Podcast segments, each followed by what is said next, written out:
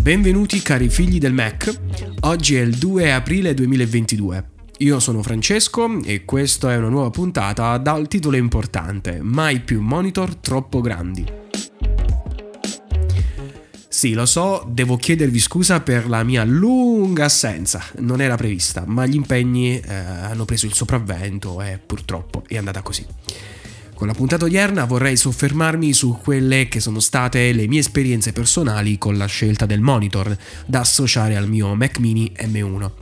Se avete visto l'ultima conferenza Apple, noterete che in molti sono impazziti per quel bellissimo monitor studio display da associare al Mac Studio. Ma le mie osservazioni di oggi non vogliono assecondare le mode del momento o la scelta del modello del monitor, quello lo lascio agli esperti. Però Diciamocelo, in quanti di voi hanno visto l'ultimo video su YouTube di quei monitor belli, bellissimo da sogno, eh, con i bordi fini, opaco, neri profondi, 4K, colori HDR e quelle marche importanti. E infine un grande monitor, grandissimo, dai 27 ai 32 pollici. Ecco, io voglio soffermarmi sulle grandezze. No, non è una battuta sconcia, ma ragazzi, non tralasciate questo punto nella vostra scelta del monitor. È un fattore importante. Se sono qui a parlarvi oggi è proprio per ricordare al me del futuro e a voi del presente di non fare lo stesso errore, ovvero un monitor grande non vuol dire sempre meglio. Dieci mesi fa io ero alla ricerca di un bel monitor con caratteristiche importanti da dedicare allo sviluppo delle fotografie sì, perché fotografare è una mia grandissima passione che coltivo da anni. E dopo una marea di recensioni, scrollate infinite e pagine di Amazon e Google, mi sono ritrovato davanti a me un bel monitor che faceva il caso mio, ovvero un Banco SW270C. È un 2K ma con HDR e con uno spazio colore molto ampio. La resa dei colori è fantastica e soprattutto internamente c'è un software di autocalibrazione del colore. Ottimo, tutto perfetto anche i miei 800 euro erano perfetti, eh? ma in quella perfezione si nascondeva un errore importante che presi sotto gamba. Di solito la grandezza dei monitor non viene mai calcolata, a meno che tu non abbia problemi enormi di spazio, si dice sempre che un monitor grande per lavorare è sempre meglio, perché puoi metterci più finestre, il workflow cambia, è tutto in modo molto più semplice. Che è una cosa veritiera, ma non del tutto. Chi vi dice così vi sta mentendo dovete tenere in considerazione anche la vostra scrivania e la posizione tra voi ed essa.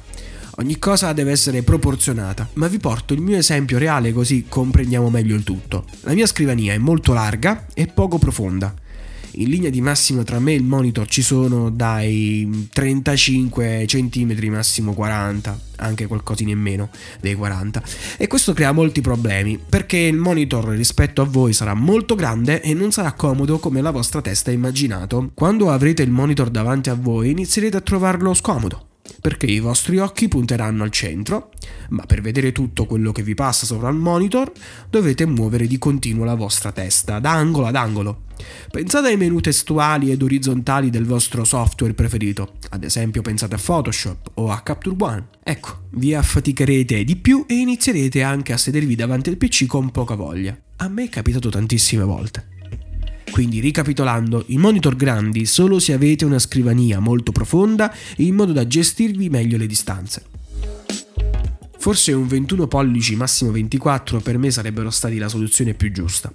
Mi ricordo del mio iMac 21 pollici del 2010. Era fantastico, le sue dimensioni erano quelle giuste e passavo le ore senza stancarmi.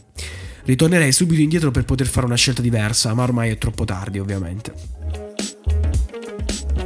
Bene cari figli del Mac, anche oggi mi tocca salutarvi, fatemi sapere le vostre considerazioni sia sulla puntata e sia sulle vostre preferenze del vostro monitor preferito. Potete farlo anche tramite l'app di Anchor, così da potermi mandare un vocale per ascoltarlo in onda la prossima volta, oppure fatemi sapere direttamente su Twitter. Se ho la possibilità vi posto i link della descrizione del monitor di cui abbiamo parlato oggi. Noi ci sentiamo alla prossima. Ciao a tutti!